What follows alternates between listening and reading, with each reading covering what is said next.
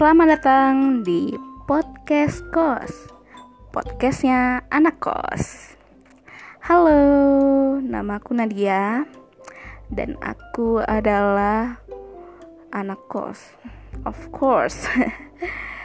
Aku ngekos dari tahun 2013 sampai tahun ini 2020, dan semoga ya Tuhan, ini adalah tahun terakhir aku ngekos. Amin dong, amin ya. Karena aku harapnya tahun ini studiku selesai gitu. Oke, karena ini episode pertama, aku mau perkenalan dulu ya. Nama aku Nadia dan aku saat ini sedang menempuh studi di salah satu universitas di ujung timur Pulau Jawa. Ya, bisa dibilang Jawa Timur. Karena asal aku dari pulau seberang atau Pulau Sumatera.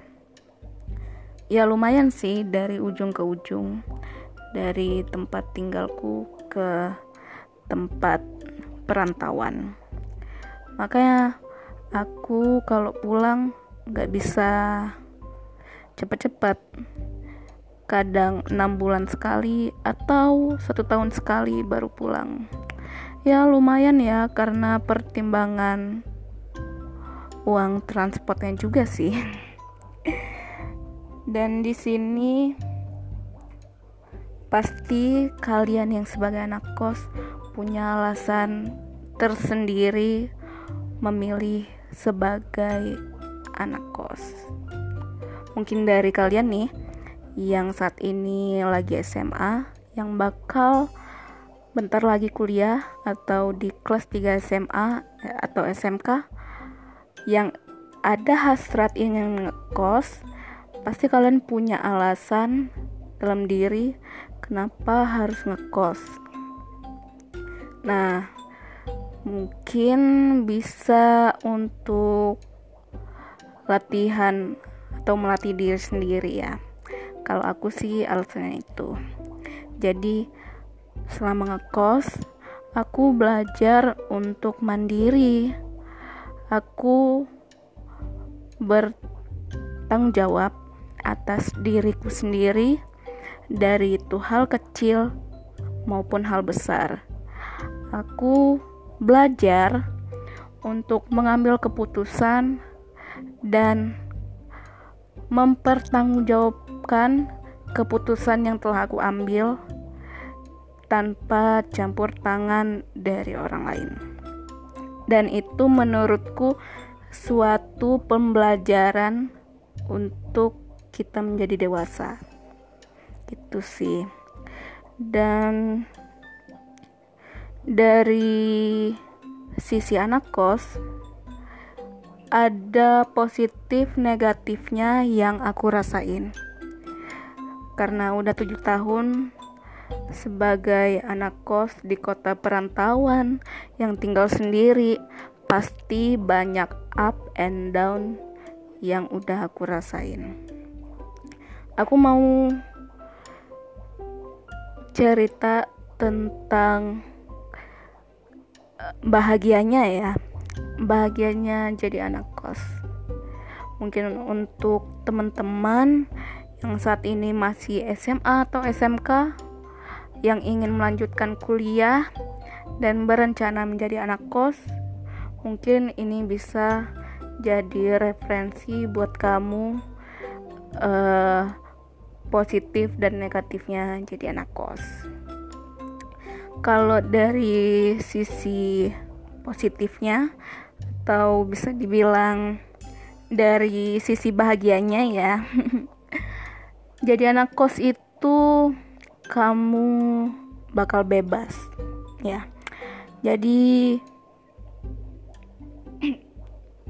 bisa dibilang kamu bakal bebas sebebas-bebasnya. Kenapa aku bilang gitu? Karena pertama dan alasan utama adalah kamu jauh dari orang tua, dan itu suatu privilege buat kamu.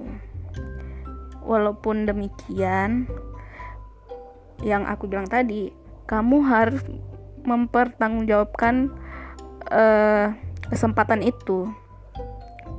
Jadi gak semerta-merta karena kamu bebas, kamu membebaskan diri kamu untuk hal-hal yang bisa dibilang negatif atau tidak bermanfaat. Dan menurutku jangan sampai ya. Nah, yang pertama itu kamu bebas sebebas-bebasnya.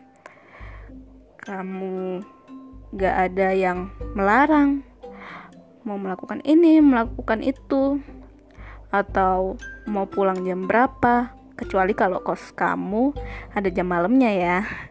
Nah, itu beda lagi. Dan yang kedua, bahagianya adalah sebetulnya banyak yang nggak bahagianya sih. Di sini bahagianya, kalau yang aku lihat dari sudut pandang aku sebagai anak kos dengan teman-temanku yang rumahnya tinggal di tempat aku kuliah, yang mereka tinggal dengan orang tuanya, kalau ada tugas, atau baik itu tugas kelompok atau tugas kuliah lainnya, kita nih sebagai anak kos bisa dengan leluasa untuk langsung kumpul atau ngerjain tugas sama teman-teman dalam satu kelompok. Beda dengan teman yang memang punya rumah di sini dan mereka harus izin segala macam dengan orang rumah atau orang tuanya gitu. Jadi akses buat kamu belajar kelompok itu sebagai anak kos lebih ada gitu daripada teman-teman yang rumahnya langsung atau memang tinggal bersama keluarga di sini gitu. Kalau bahagianya lagi adalah kamu bisa jajan apapun yang kamu mau. Maksudku di sini mungkin teman-teman yang sebelumnya tinggal di rumah, yang nggak ngekos, pasti kalau mau belanja ini, mau belanja itu, ada satu atau dua kali mungkin ya di komen nih sama orang rumah, belanja terus atau jajan terus, lihat tuh badanmu. Nah, kalau kamu jadi anak kos, kamu bisa belanja apapun yang kamu mau asal duitnya ada. Oke, mungkin itu sih bahagianya menjadi anak kos. Kalau sengsaranya jadi anak kos itu banyak sih. Yang pertama adalah kalau uang bulanan kurang. Nah, itu salah satu faktor yang membuat sedih anak kos, karena bingung mau belanja atau mau nongkrong sama teman, nggak ada uang, mau minjem. Aduh, kalau bisa sih jangan minjem ya, karena kalau minjem sama teman ya pasti kamu bakal harus balikin uangnya. Nah, kalau uang kos belum dikirim atau uang kos kamu habis nih, ada beberapa tips dari aku yang bisa kamu pakai sebagai suatu pertahanan diri gitu. Yang pertama, misal kalau kamu khususnya untuk yang beragama Islam ya. Kalau posisi kamu uang bulanan lagi habis atau belum dikirim, kamu bisa puasa gitu. Puasa Senin Kamis boleh, puasa Daud lebih boleh lagi gitu. Jadi kamu bisa mengirit uang makan kamu dari yang 3 kali bisa jadi 2 kali untuk sahur dan berbuka. Yang kedua, tipsnya kalau uang bulanan lagi habis, kamu bisa cari-cari kerjaan juga loh. Sebagai mahasiswa, ada banyak kesempatan buat kamu untuk mencari uang tambahan sendiri. Misal dari jualan, bisa jualan apa aja, asal jangan jualan barang haram aja. Bisa jual makanan, atau yang cewek nih bisa jual jilbab, atau karena sekarang lagi pandemi bisa jual masker kayak yang lagi aku jalanin, atau ya mungkin bantu-bantu ibu kos. Mungkin ibu kosnya bakal ngasih uang tambahan, bisa. Atau misal kalau di bidang akademis, kamu bisa jadi asisten praktikum, bisa. Atau kalau lebih expertnya lagi nih, kamu bisa jadi asisten dosen. Nah, dari situ ada banyak pundi-pundi uang yang bisa kamu manfaatin untuk menutup kekurangan uang kamu di akhir bulan. Gitu.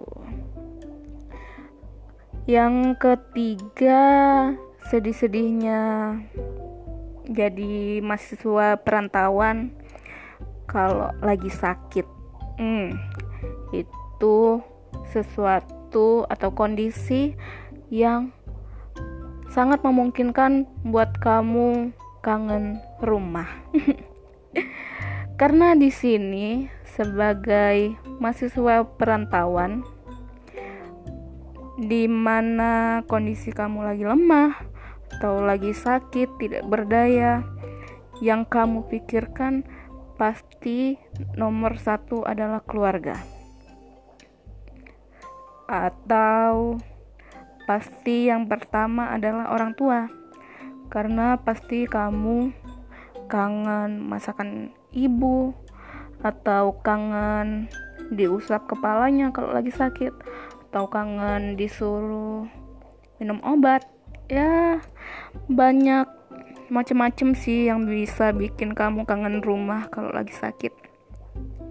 Nah, di sini sebagai anak kos, kamu pertama tuh harus sedia segala macam obat yang memungkinkan kamu suatu hari bisa terkena penyakit tersebut. Misal, kalau kamu ada bawaan mah nih, kamu harus punya obat yang bisa menghandle mah kamu. Atau biasa nih, kalau lagi dingin, biasa pilek, bisa kamu sedia obat pilek. Atau lagi batuk, sedia obat batuk, segala macam. Karena ya itu yang bisa kamu andalin kalau lagi sakit gitu. Atau kamu bisa minta tolong teman kamu untuk ke dokter. Karena kalau sebagai mahasiswa nih, kalau pengalaman aku, bukan pengalaman sih, ya sampai sekarang gitu, kalau kamu punya KTM, kamu bisa akses yang namanya poliklinik di kampus kamu gitu. Kalau di kampus aku, asal kamu punya KTM, kamu bebas untuk biaya kontrol ke dokter atau biaya berobat gitu. Lumayan ya untuk anak-anak kos, bisa menghemat uang kos kalau lagi gak ada uang. Dan yang selanjutnya nih, kalau yang bikin sedih sebagai anak kos adalah kalau kamu homesick. Ini sebetulnya yang pertama sih, karena pertama kali kamu ke kota perantauan pasti yang dirasakan adalah homesick. Dimana kalau homesick ini yang biasa kalau cewek ya, yang dilakukan adalah menangis. Kadang menangis, kadang kangen rumah, kadang kangen hewan peliharaan, atau bisa juga kangen pacarnya di tempat tinggal gitu. Dan yang paling utama sih pasti kangen keluarga, kangen orang tua, kangen saudara. Apa sih yang bisa kamu lakuin kalau lagi homesick? Yang pertama, karena ini zaman udah lumayan canggih ya, bisa kamu atasi dengan video call mungkin, atau telepon dengan mereka yang kamu kangen gitu. Dengan video call atau telepon mungkin bisa mengurangi kangen kamu terhadap rumah, terhadap suasana rumah, atau kangen dengan masakan ibu. Bisa kamu tanya mungkin ke ibu kamu, "Bu, masak apa hari ini?" Atau tanya ayah kamu, "Ayah lagi apa hari ini?" Nah, itu bisa bikin homesick kamu terobati. Atau kalau lagi gak ada pulsa atau wifi kosan lagi mati, bisa dengan memandangi foto mereka. Dan yang terakhir, bisa dengan kirim doa gitu.